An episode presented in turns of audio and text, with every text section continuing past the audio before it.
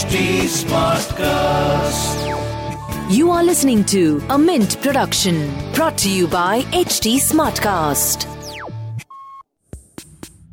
This is Mint Light Morning Shot, and I am Shohini Sen. Good morning. Here's a roundup of the news you can use before you start your day.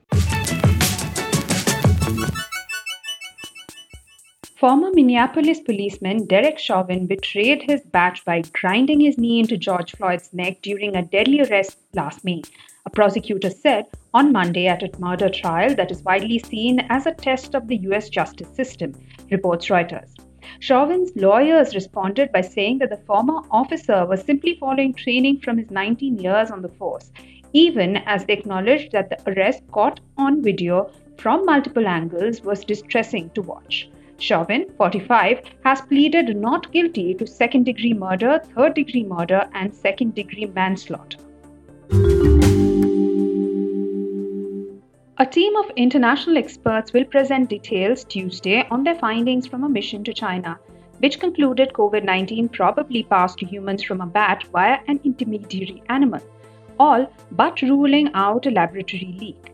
But the report, drafted by the World Health Organization appointed international experts and their Chinese counterparts, offers no definitive answers on how the new coronavirus jumped to humans.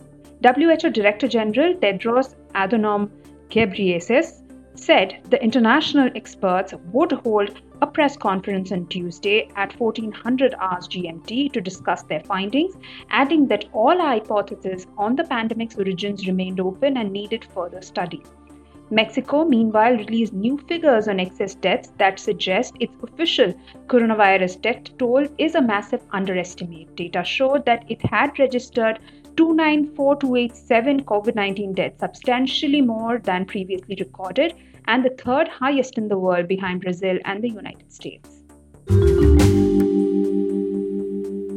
Chinese leaders endorsed a sweeping overhaul of Hong Kong's electoral system on Tuesday, creating powers to vet anyone standing for public office and slashing the number of directly elected politicians. The new measures, which bypassed Hong Kong's legislature and were imposed directly by Beijing, are the latest move aimed at quashing the city's democracy movement after huge protests. In the new makeup, the legislature will be expanded to 90 seats and only 20 will be elected by the public. Currently, half of the 70 seat legislature, 35 seats, are directly elected. The move is part of a two phase effort to rein in political protests and opposition in Hong Kong, which is part of China but has had a more liberal political system as a former British colony. China imposed a national security law on Hong Kong last year and is following up this year with a revamp of the electoral process. Several Asian countries scrambled to find alternative sources for COVID 19 inoculations on Tuesday after export restrictions by manufacturer India left a World Health Organization backed global vaccine sharing program short of supplies. South Korea, Indonesia, and the Philippines are among countries to be hit by shipment delays to vaccines they have been promised under the COVAX program, which was created mainly to ensure supplies for poorer countries. India put a temporary hold on export of AstraZeneca's vaccine being manufactured by the Serum Institute of India as officials focus on meeting rising domestic demand.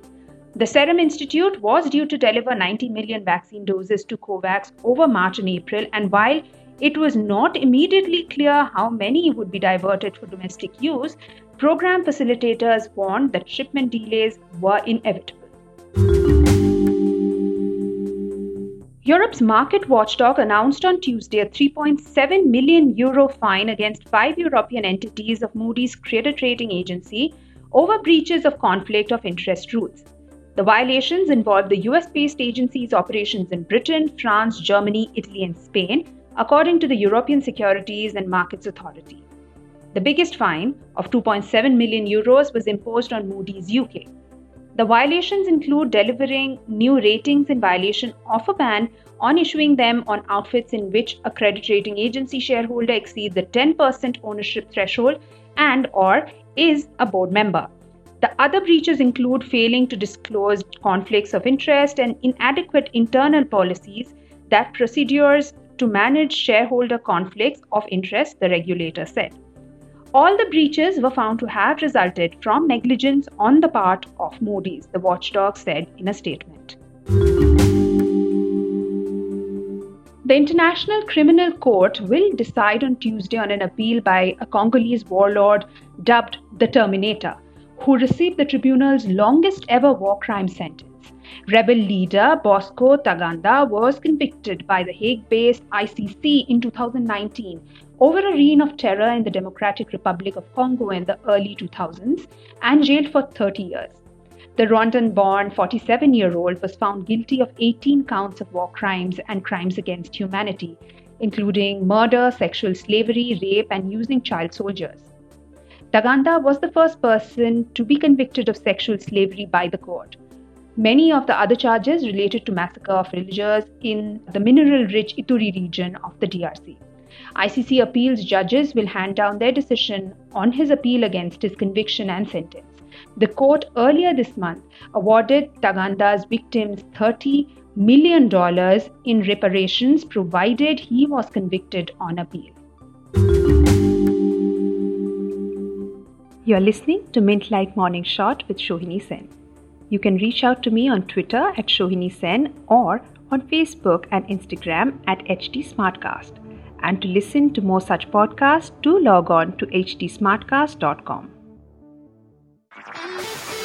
This was a Mint production brought to you by HT Smartcast. HT Smartcast.